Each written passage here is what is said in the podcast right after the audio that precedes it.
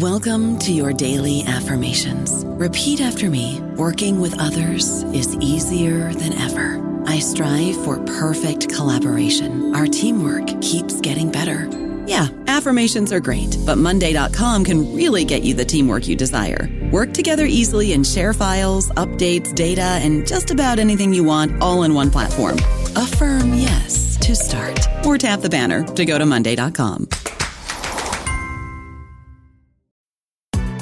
Sephora stores are everywhere you are. So just pop in when you need a brown lip to match your 90s playlist, a confidence boost before your interview, or a last minute gift for mom's birthday. There's always a Sephora near you. Just pop in. Use our store locator to find your local Sephora or Sephora at Kohl's. Imagine a place of your own in your name a place where all your stuff is, where there's a dinner table and a family around it. Virginia Housing makes it possible for thousands across the Commonwealth with our special homeownership programs, including loans, grants, and free classes. Because when we help people buy homes, their communities thrive. Click to learn more about Virginia Housing and see how home helps everyone.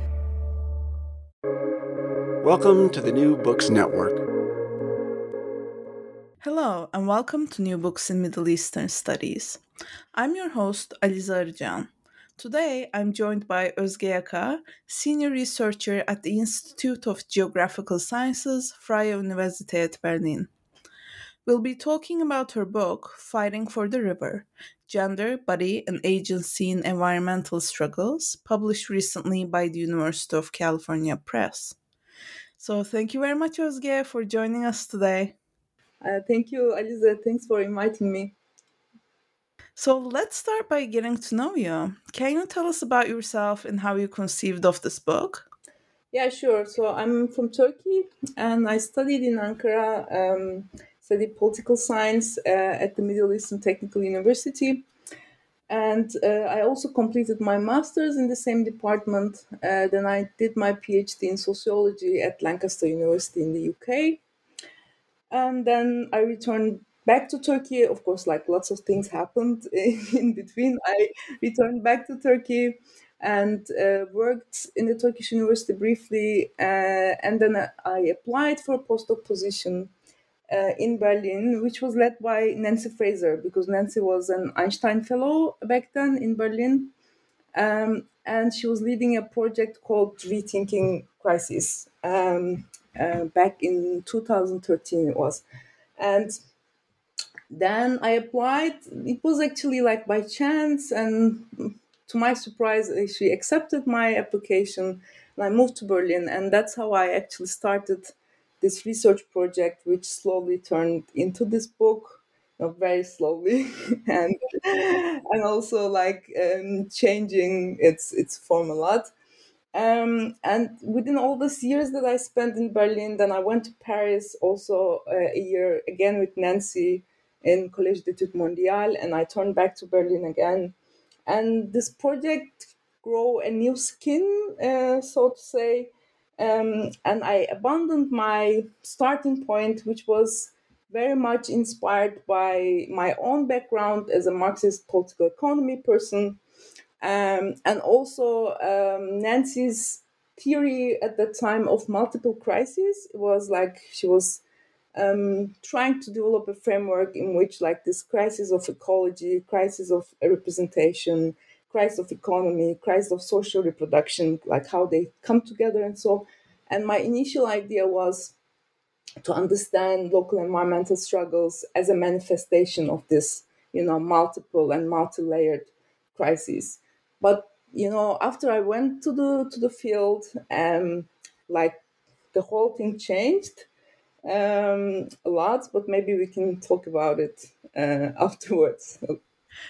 Yeah, of course. Um, yeah, actually, my next question was about the many versions of this book and your fieldwork. So I'm glad you left it there. Um, so in the book, you tell us that you conducted this really capacious multi-sited fieldwork on the struggles against hydroelectric power plants in Turkey, but the book centered on the East Black Sea region.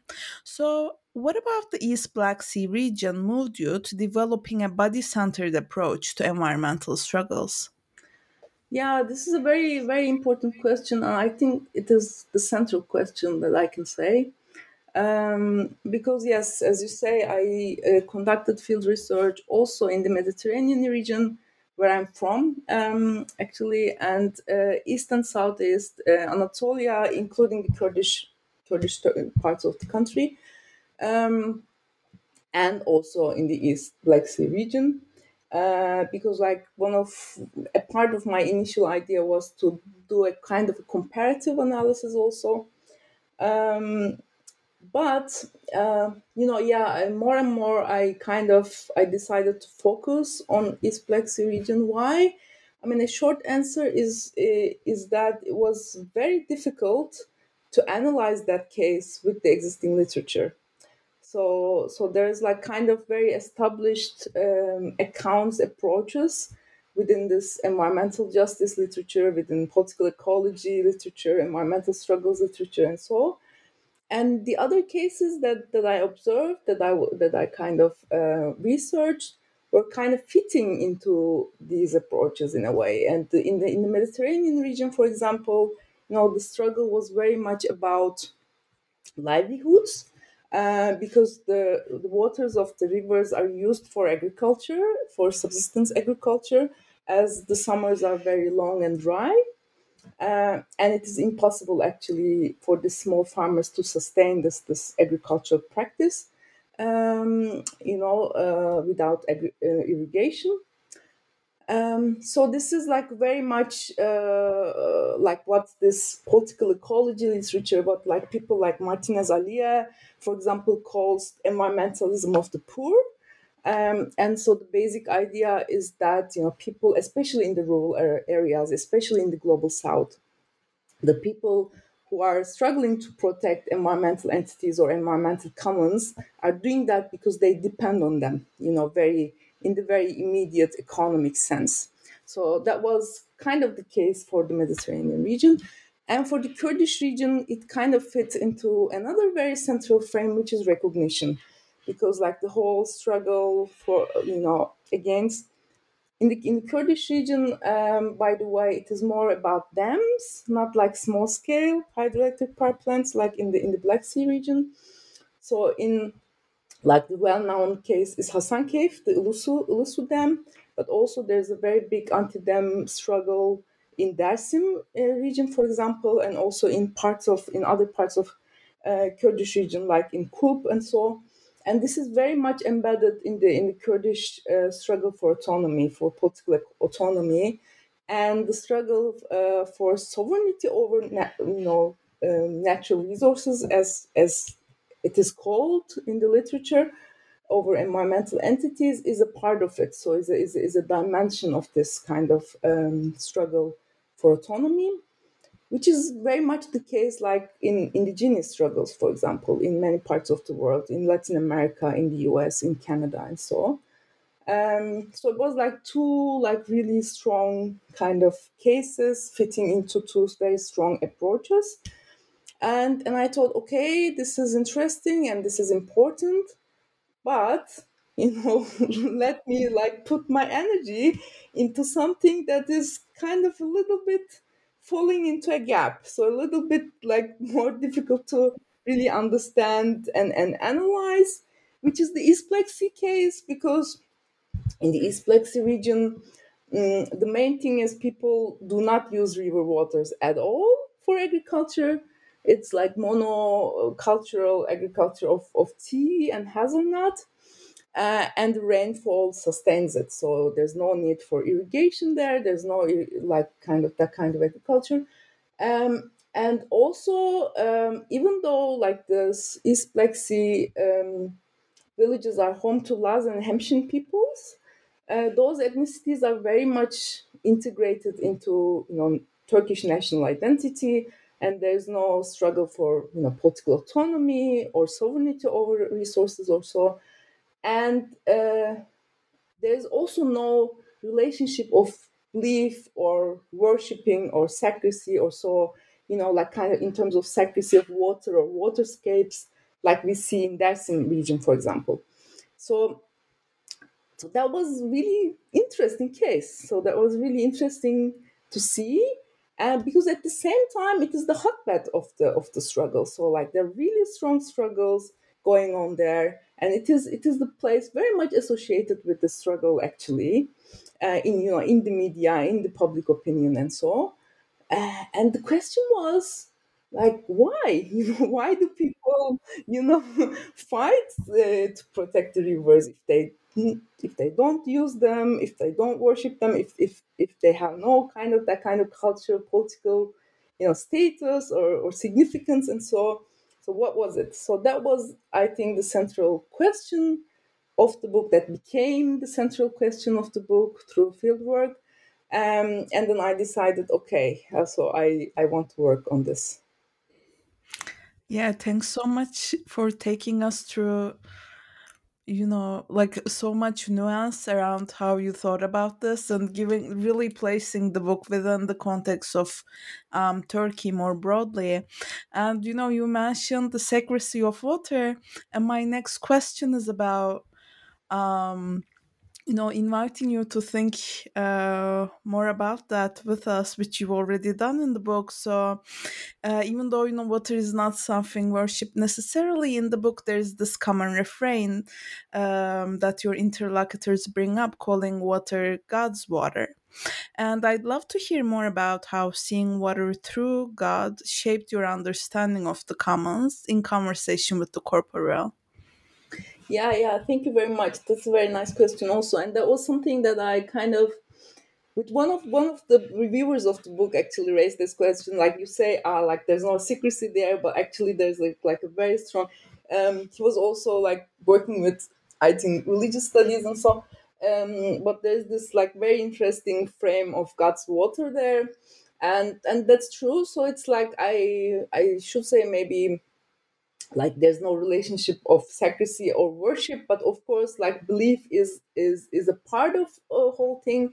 But i see like how i see it i see like god's water as a very very apt definition of what we say environmental commons. And and i wanted to bring it out up in a way as a as an entry point to to this kind of issue of of commons. Um, and because I think what this this term God's water. Um, so maybe a little bit background. So people were saying a lot, like in, you know, in the interviews and the observations, like that was something that was used a lot. So this is God's water. This is God's like nobody can take it. You know, nobody can. You know, and because like this this small scale hydropower plants, hydroelectric power plants in the region were done by private companies. So it's kind of a privatization of of um, you know rivers in a way river waters. And that was like a, like a strong argument you know strong claim that this is this is god's water like no private company and not even the state actually can can claim that uh, water. And i see that yeah this is interesting because this is a very apt kind of a religious cultural religious framing uh, of environmental common because it, it very much captures the idea that so rivers cannot be treated as property. So neither private nor public. So and uh, because no one can have them no one can have a total claim on them no one can own them. They belong to anyone and everyone. Um, and there's there's a quote that I use uh, in in the book that I wanted to also quote here, this is from uh, elected village head, the muhtar, we say in Turkish, of Arılı village in the region. So what he says is, is that I quote, so if you live in this valley, this nature, this water, this air, this sun is ours. But when we say they are ours, we don't mean that we own them as our property. We don't have the ownership of them, but they are ours. So I think it's a very, very kind of successful de- definition of it. And um, in response to your your question about the corporeal, about like how how it kind of relates, um, so I should say like why I say that it has you know this kind of um, bodily corporeal relationship that I describe in the book why why I say that it's not you know religious or belief related in a way. Like it's very much different from like let's say um, the relationship of women in India with with Ganges. You know, like this is this is a very much religiously loaded. You know, even though it's also co- very much corporeal, like religiously loaded relationship. Uh, here it, it is different, so there's not that that kind of loadedness. Um, and uh, so it is not in a way this kind of relationship is not experienced within the realm of ritual or secrecy um, but this this kind of maybe like the relation could be that this understanding this religious framing of the common is also uh, like provide the context in which this relationship that I describe is, is established and maintained. Because when the river is open, when the river is open to, to, to all, so it's open to all to, to hear, to touch, to, to drink, you know, to, um, to look at and to, to enjoy. So it is kind of a very much kind of open source and, and, and people have this kind of corporeal relationship, very intimate relationship because of that, because of openness. So this is this kind of creates the context and also functions as a strong claim of legitimacy, I would say. Yeah, thank you very much for you know really taking us through the gist of that question. Um, and you know, speaking of the corporeal, I want to devote some time to talking about the incisive gendered critique you bring in the book. Uh, so, you know, in the book, you show us that how people frame their relationships to rivers and struggles around them are very much gendered and rooted in sensory memory alongside uh, how it's so corporal. So, can you speak to the role of sensorium and memory in how environmental struggles are gendered? Yeah.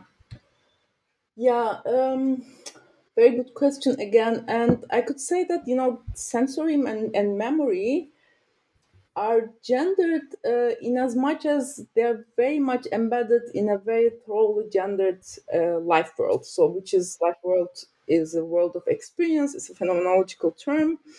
Um, so, like, and um, and that's how I, I think I use phenomenology a lot in in the book because the the conceptual advantage of the the term phenomenological body or lived body, you know, as Merleau-Ponty uses it, um, and especially in the hands of feminists, you know, feminist scholarships, um, that it manifests that that the body or our bodies are not like free floating, you know, things, but they are very much situated, very much located within a spe- uh, specific spatial, social, cultural context and relations of power. Um, and bodily senses uh, and affects, and also body memory that I talk about in, in the book. Uh, so these are about the capacities, like bodily capacities, which is not itself maybe gendered, so which, which is an, anonymous in a way, but these capacities are always, always already realized within those you know contexts within those relations of power that, I, that i'm talking about so there's no uh, in a way anonymous body per se um, so in the in the in the life world in the living world um, and um, so in a way so it is very much bodily capacities are very much effectuated very much manifested within certain habitual dispositions and um, how these habitual dispositions are, are shaped um, in our context in the in the East region. Um, so they are shaped by, as maybe also anywhere else, by gender division of labor, a lot, um, structures of dwelling, social and cultural organizations of uh, everyday life, and also geographical and cultural configurations of patriarchy, you know, as a relation of power.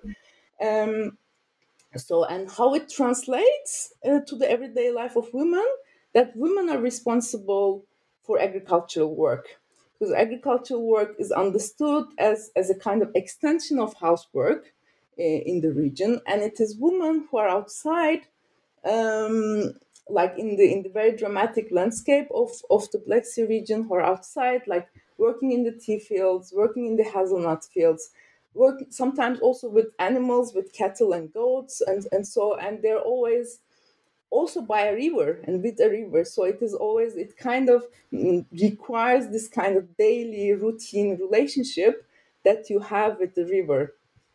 And um, so that's why that is the context in which like this very intimate, you know, very strong relationship is, is established so it is not uh, so an essentialist thing in that way. So I'm not saying that it is, you know, women who establishes that relationship because they are closer to nature or anything else. It is this uh, through this kind of very material conditions of dwelling, of everyday life, of gender division of labor that that women are establishing this relationship more than men. So I don't say that men do not have that relationship. And in the book, I also use men's experiences and, and sometimes accounts and so um, uh, but women in, in the case of women it is very much more kind of accented it is very much like present and also very much present in their discourses and narratives about about the struggle um, so and and also this this relationship uh, which is kind of established through bodily affects and, and bodily senses. And so they're also um, provide the basis for body memory. So like this is how also body memory emerges. And body memory is is something that I took from a German, which is like funny psychiatrist, neurologist, Thomas Fuchs. But I think it's very useful for social scientists, for, for anthropologists, you know, sociologists and so out there. Yeah. Yeah, and you know what really struck me was just like how you took us through you know how gender and memory are not these free floating items. You also show us that your interlocutors make claims uh, grounded in ontology gender and agency. And led by them you draw our attention to environment you draw attention from environmental justice to what you call socio-ecological justice. And I'd love to hear about what's at stake in making this shift.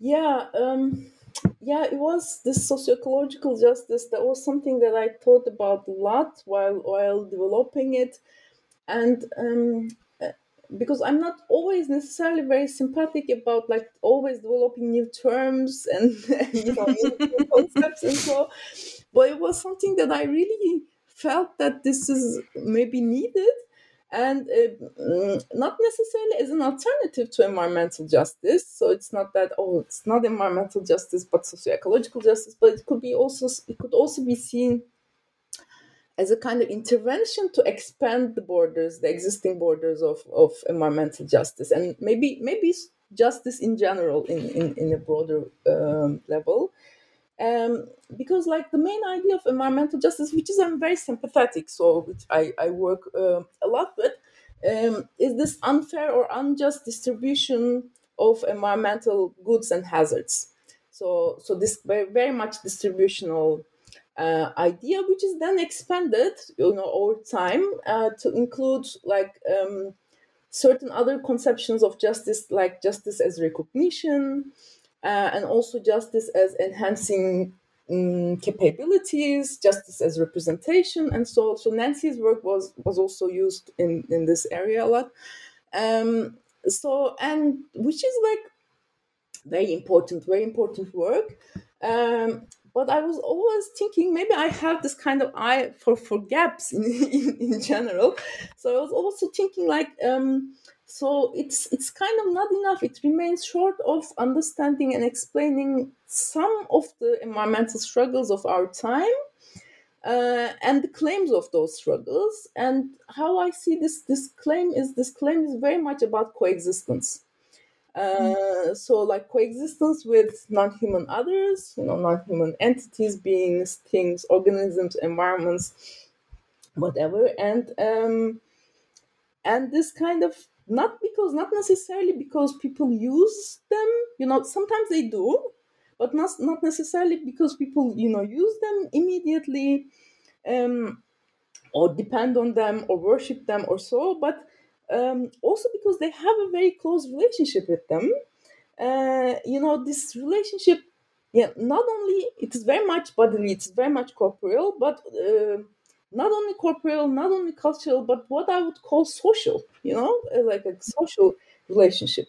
Um, and this relationship is very fundamental to their socio-ecological existence, to their identity, to their way of living, uh, to their well-being, and also to their claims of justice. So this is also like very much about their their struggles for justice, and um, that's why I use relational ontology a lot because like uh, this relational ontology I think depicts um, that, and also Merleau-Ponty like who says being in in division um, and the idea is that the relations, uh, the relations are, you know, the relations that we have, human and non-human others, are um, prior uh, uh, prior to these entities, so and constitutive of these entities. So it's not that like we already exist and these relations like connect us, but these relations make us actually. These relations, pro- you know, produce us. Um, and so um, I think with socio-ecological justice, uh, what I want to do is to frame this this relationality, to this relational ontology um, between human and non-human forms of life as a matter of justice. Um, it's theoretically, uh, I think, an intervention to expand the borders of justice in general and environmental justice in particular, and um, and kind of break with this nature society duality in the field of justice and which is sometimes like we can see that in the in in in this kind of literature of justice sometimes in the form of environmental justice versus ecological justice so which is kind of like breaking this this this duality in a way and articulating this very much internal relation and interconnection like within this this this field. Um, but there's also um, a political side, as you say, like politically, I think um, what what it does it to man- maintain um, that non-human entities and environments are fundamental not only to our biological or ecological existence, but also to our social life and relations. Um, and since I come from sociology, actually, like this this this classical idea of social is like this relations between people. But actually, I, we know from many different fields right now. So the relations between people cannot be taught, like you know, without mediation, without the intervention of the non-human. Um, and so what I was thinking that we need to, I mean, not not me, of course, a lot of people, like we need to think. Um, you know, terms like society, sociality, self, subjectivity, maybe even democracy, you know, like that kind of terms, like uh, like political terms, political conceptions, social terms and conceptions, you know, in the light of this relational ontological understanding, um, you know, Latour was saying, you know, I'm not like necessarily like this, you know, science and technology studies person, actor network theory person, but what Latour says, like something like a progressive composition of a common world. So like that kind of a commonality, um, actually, and to, to, to create this kind of common world, I think it's important um, to see our relationships, not just you know non-human things and environments in itself, but our relationships with them, our relationality with them as a part of it. I don't know about you, but I'm very busy and I don't have a lot of time to cook. That's why I subscribe to Factor. Eating better is easy with Factor's delicious, ready to eat meals. Every fresh, never frozen meal is chef crafted, dietitian approved, and ready to go in just two minutes. You'll have over 35 different options to choose from every week, including Calorie Smart, Protein Plus, and Keto. These are two minute meals. Factor meals are ready to eat and heat, so there's no prepping, cooking, or cleanup needed. They're flexible for your schedule. Get as much or as little as you need by choosing your meals every week. Factor is the perfect solution if you're looking for fast, premium options with no cooking required. Sign up and save. We've done the math, and this is important. Factor is less expensive than takeout, and every meal is dietitian approved to be nutritious and delicious. Head to factormeals.com slash NBN50 and use code NBN50 to get 50% off. That's code NBN50 at factormeals.com slash NBN50 to get 50% off. Imagine a place of your own in your name, a place where all your stuff is, where there's a dinner table and a family around it. Virginia Housing makes it possible for thousands across the Commonwealth with our special homeownership programs, including loans, grants, and free classes. Because when we help people buy homes, their communities thrive. Click to learn more about Virginia Housing and see how home helps everyone. Absolutely, and I really admire how you know you're able to bring um, different ways of thinking together uh, within this book and throughout our interview. And you know, I I want to ask you about how you think, and this question might come off a bit odd, but you know, as I read the book, it seemed to me that you add nuance to environmental struggles in triads. So, for instance, you put them in conversation with gender, body agency, or resources, livelihoods, life worlds, which we talked about a little bit, or ethics, ontology, relationality. So, yeah, as I was reading, I was very curious about what thinking in triads do for you methodologically, if it's even, you know, something pertinent to how you think. yeah, actually, mm, they they emerged through writing, like not uh, so they weren't there. Like when I, uh-huh. as, as, I told you, like it's actually nothing were there when I started, and um, so um, I think they appeared like very slowly through this conversation of of, of empirical data of all these observations and, and, and interviews and so and um, you know and theories and concepts and how how I was trying to like make sense of it uh, all. And this triads, like gender body agency, is is the main one. Maybe it's in the title of the book also, and uh, it depicts maybe the main frame that that I try to make make sense of like all I saw and all I heard and so. Um, and the main idea is that you know body centered uh, environmental activism of, of women and understanding the body which was i think you know very much lacking in the literature understanding the body not only as a vehicle you know like that activism is is kind of mm, maintained or so but but as constitutive of political agency. So how we could think about agency uh, through the body. So that was this body gender agency kind of triad. And resources, livelihoods, life world triad was that um, you know, I was really excited actually reading about the life life world because I, I didn't know about phenomenology also before. So, so like I came like, through through this this study and I was wow, this is amazing because it's like it was also um, like how I was trying to like shift the attention from the first two to to the third because like how I was trying to show like environmental entities are not not only uh, like um, could we couldn't treat them not like always only as resources to sustain livelihoods but they are a very central very constitutive parts of our life world which is the world of experience.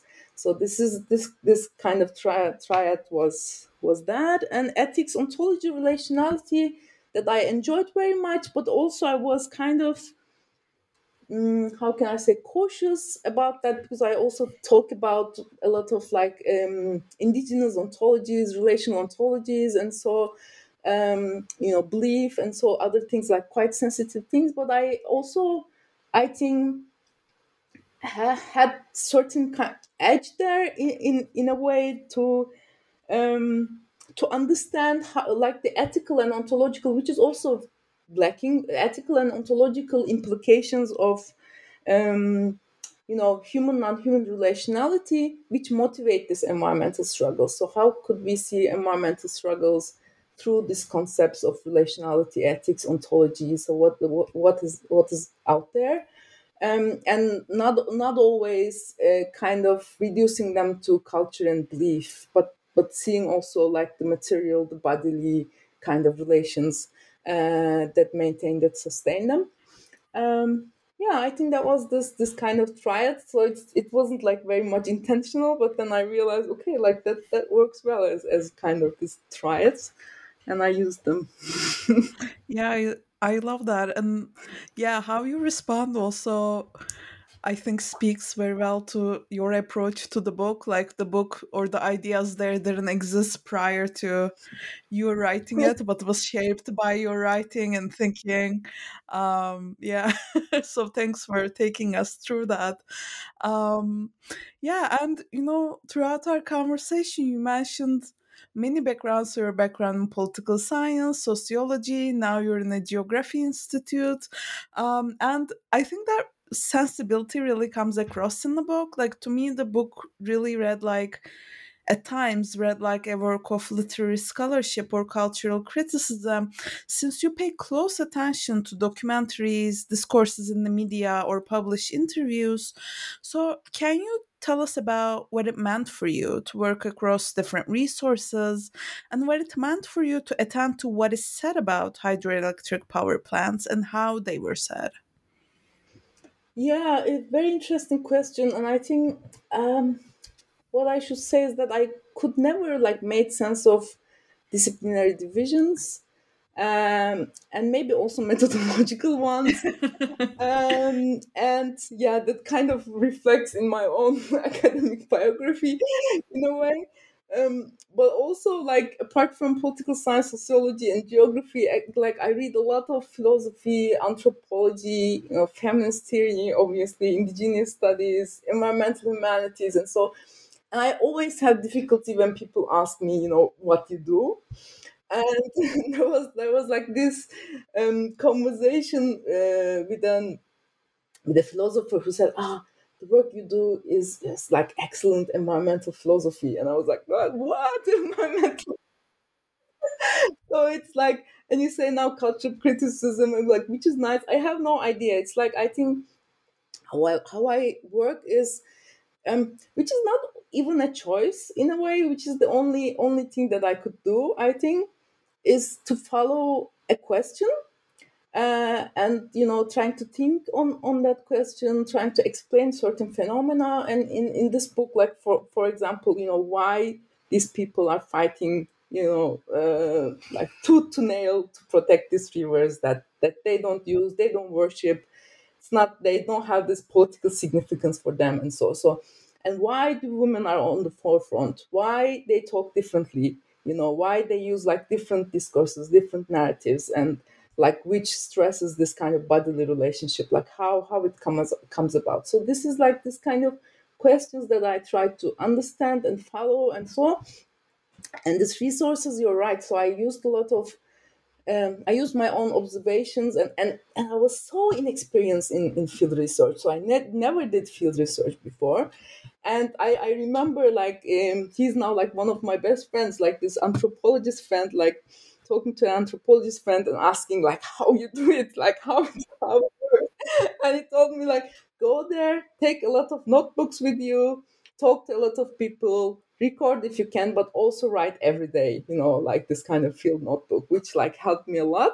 So I had like a lot of notebooks in, in the end um so i used a lot of them but i also use like why not? Like the, the the works that like done by other people but you know not not only by academics but journalists you know interviews that made by journalists like media accounts social media material documentaries as you say like whatever i could find um on the subject whatever i could lay my ha- hands on uh, so I, I used them and um, and I think um, I kind of enjoy like establishing relations or trying to think together like with different sources of, of, of knowledge.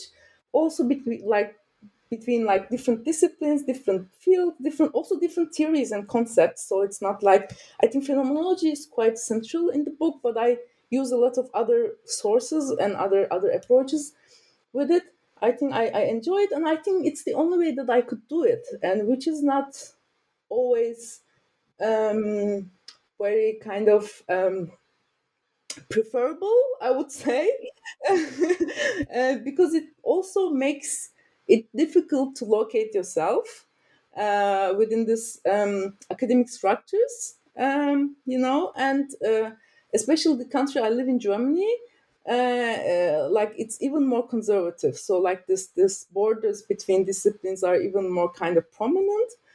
uh, and it is sometimes difficult, but I think that's the way I could do it, and that's the way I enjoy to do it. And that's the way I enjoyed reading the book. um, yeah, and you know, I know you mentioned how you don't necessarily like being confined to a particular discipline, but as an anthropologist, I can't not ask you a question about um, the fieldwork portion. so, um, yeah, something I really liked is how each chapter starts with an excerpt from an interview. So I'm curious what it meant for you to front load the chapters with your interlocutor's words and without necessarily mediating them, so putting them there as they are. Yeah, um, very good question. I think I took the fieldwork like very seriously. Maybe because I didn't know a, lot about it, you know, because it's like I I only worked with you know texts and you know like that kind of material before, and it was you know the first fieldwork like as a postdoc, you know, the first field fieldwork kind of ex- experience.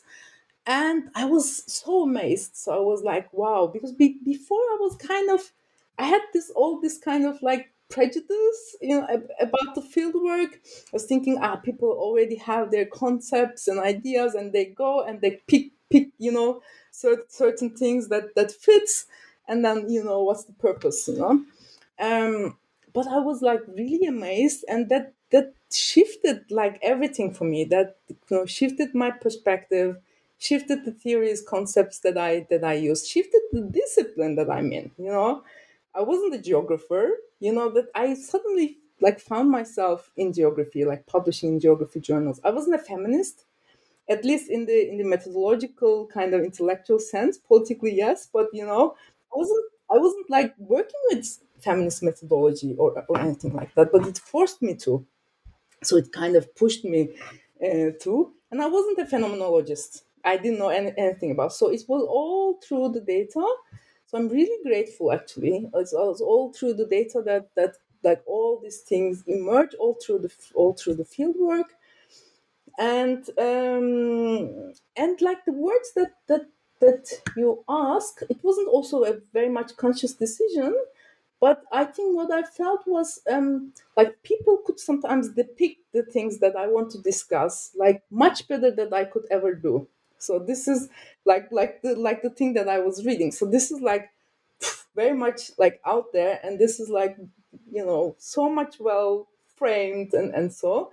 And why, why not use it as it is you know? Why not just like kind of med- mediate it always? I mean, I, mean some, I sometimes of course tell the stories and mediate but i i also like to kind of give it as as quotes quotations like kind of mm, how can i say? So let this this voice to to kind of shape the book, lead the book as, as it led me, because it was these it was through these voices that you know my concepts, my discipline, my my perspective, my everything has changed, and I think it was like a good decision to kind of let it to uh, to find its way in the book also. Yeah, I agree. See fieldwork, it's not that bad. exactly. no, but to the political partisan, you know. no, but thank yeah, thank you for sharing. You know, sort of the whole process uh, around it. Um, I'm also curious about how you wrote about how rivers feel, which is a very important part of the book. So, what was your approach to taking in how rivers are felt in the fieldwork, and how did you use writing and visuals to convey how rivers feel? Yeah, I think I prioritized um, kind of listening people and listening like their accounts, like how how rivers feel um, you know, then feeling the river myself, um, because I think it has a, like a few different kind of uh, reasons. Uh, one reason was was that, as I told, like I didn't have the intention to focus on these feelings and sensations actually, and it was be- like people started to talk about it. Women, you know, like women started to talk about it, and uh, I feel really lucky that I was open enough to hear that. so I was open enough to to not to like let it go, you know, like this is not important and so and so. Um, and and then like in in time i realized like okay this is really pervasive this is really like central thing like like people tell a lot about their experiences with river and how it feels you know like the way they hear it the way they see it the way they touch it swim in it and so and like their childhood about like with all this sensation and so so this is a very cent- central thing obviously. And but i didn't have the chance to to develop that kind of like very um, how can I say strong like con- connections and, and feelings myself because I stayed I you know I as, as you say I went to like three different regions and I went to like various villages in in each region so I couldn't stay long anywhere. Of course I kind of had these experiences of like touching it hearing it seeing it and it was impressive like a lot like different rivers. But um I didn't have the chance to like really kind of delve in it in terms of like feelings, um, which is yeah, which is something kind of maybe like I I would like to change if I had the chance now, but um, also I don't know. I'm not regretting like this kind of methodological uh, choice per se because it is I think through that kind of you know through going different regions that i could see that okay this is this is different like there's something different here um, that that i could you know focus on um, otherwise i couldn't you know identify the difference you know i couldn't explain that the way i, I explained in, in the beginning of our our interview. Or like going different villages in the same region in the east Black Sea region also like made me realize okay this is not particular to you know a specific place or specific river. This is like really kind of across the region. This is this is something that you see um, you know very kind of um, how can i say clearly it's very observ- observable across across the region. And uh, so so i don't regret it. But now if i had the chance i would like to probably like stay much longer in one or two villages you know and to to develop that kind of experience myself. I also didn't have the chance to go back you know after like in the analysis uh, phase or so because of the political situation in turkey. I'm i'm a signee of academics for peace petition.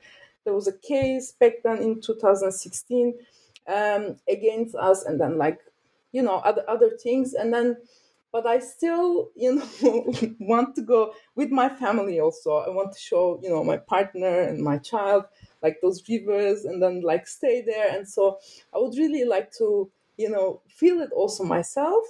But what i did was i read a lot of anthropology and phenomenology of water. So to understand like so to um not only to understand myself but to connect with the accounts of people you know to to really to really try to make sense of what what are they talking about and how do other people you know feel it you know in other parts of the world you know what is really like touching water you know what is hearing it you know what are these affects what are these sensations and how it is experienced and how it is described and so so to to to make sense of it um, and I grew up by the sea. So my my balcony, our balcony was literally on the sea in in Göcek, in like in a, like a tiny kind of place in in Turkey. That was tiny at the time. That was a fishing village. Now it's like it's a rich people's place, and we don't live there anymore.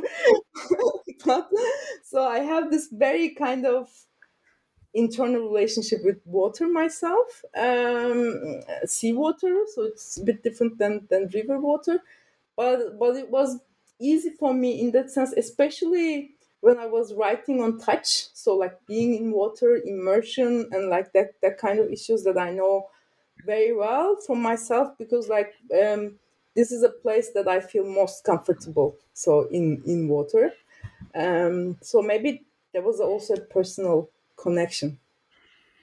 Yeah, thanks very much for sharing this with us. And no, this is one of the main reasons why I love doing these podcasts. We get to learn about things that maybe didn't go into the book or the kinds of choices that went into it. So I really appreciate learning more about it. Um, so, my last question is what is next for you?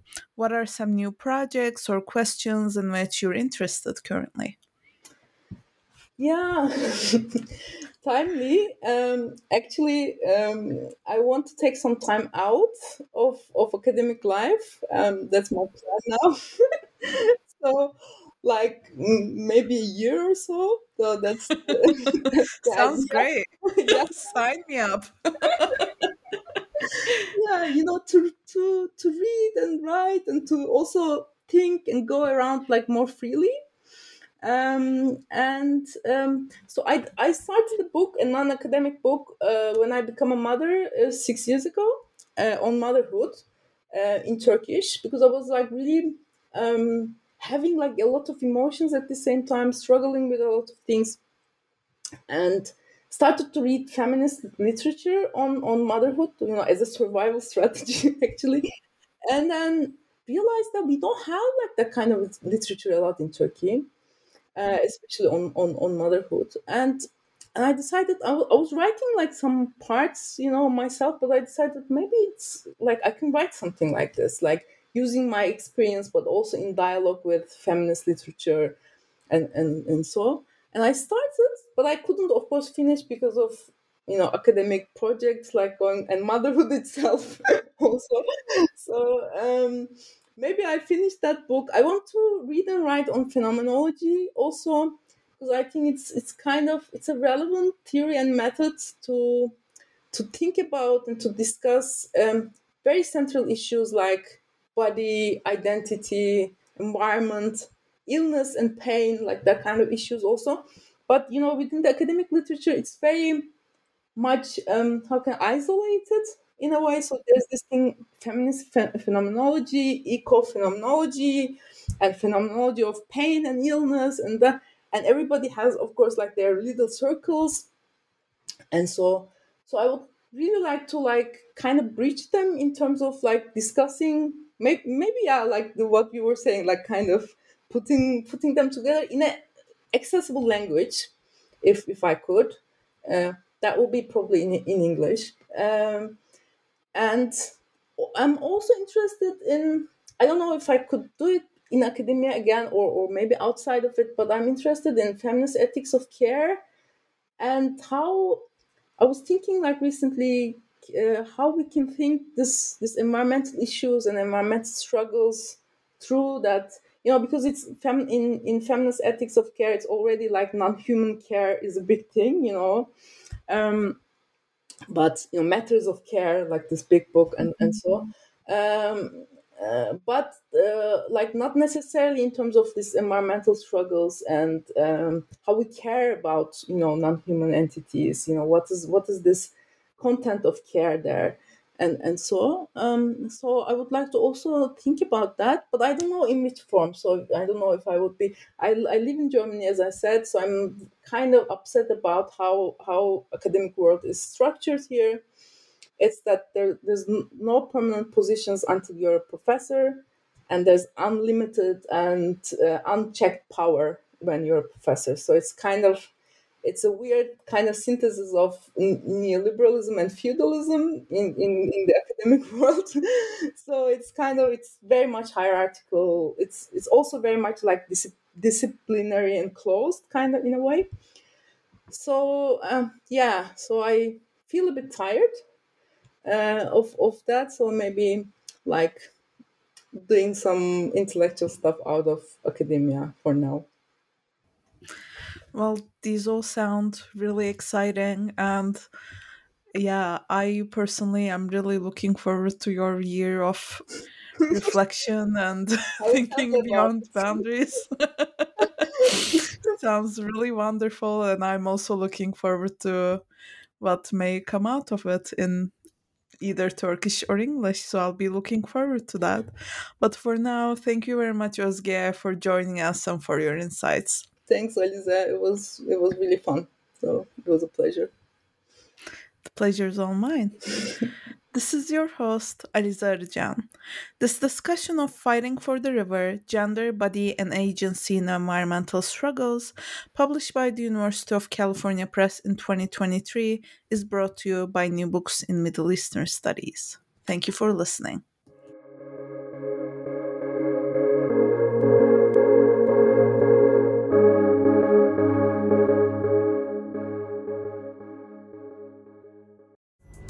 Pulling up to Mickey D's just for drinks? Oh, yeah, that's me. Nothing extra, just perfection and a straw. Coming in hot for the coldest cups on the block. Because there are drinks, then there are drinks from McDonald's. Mix things up with any size lemonade or sweet tea for $1.49. Perfect with our classic fries. Price and participation may vary, cannot be combined with any other offer. Ba da ba ba ba.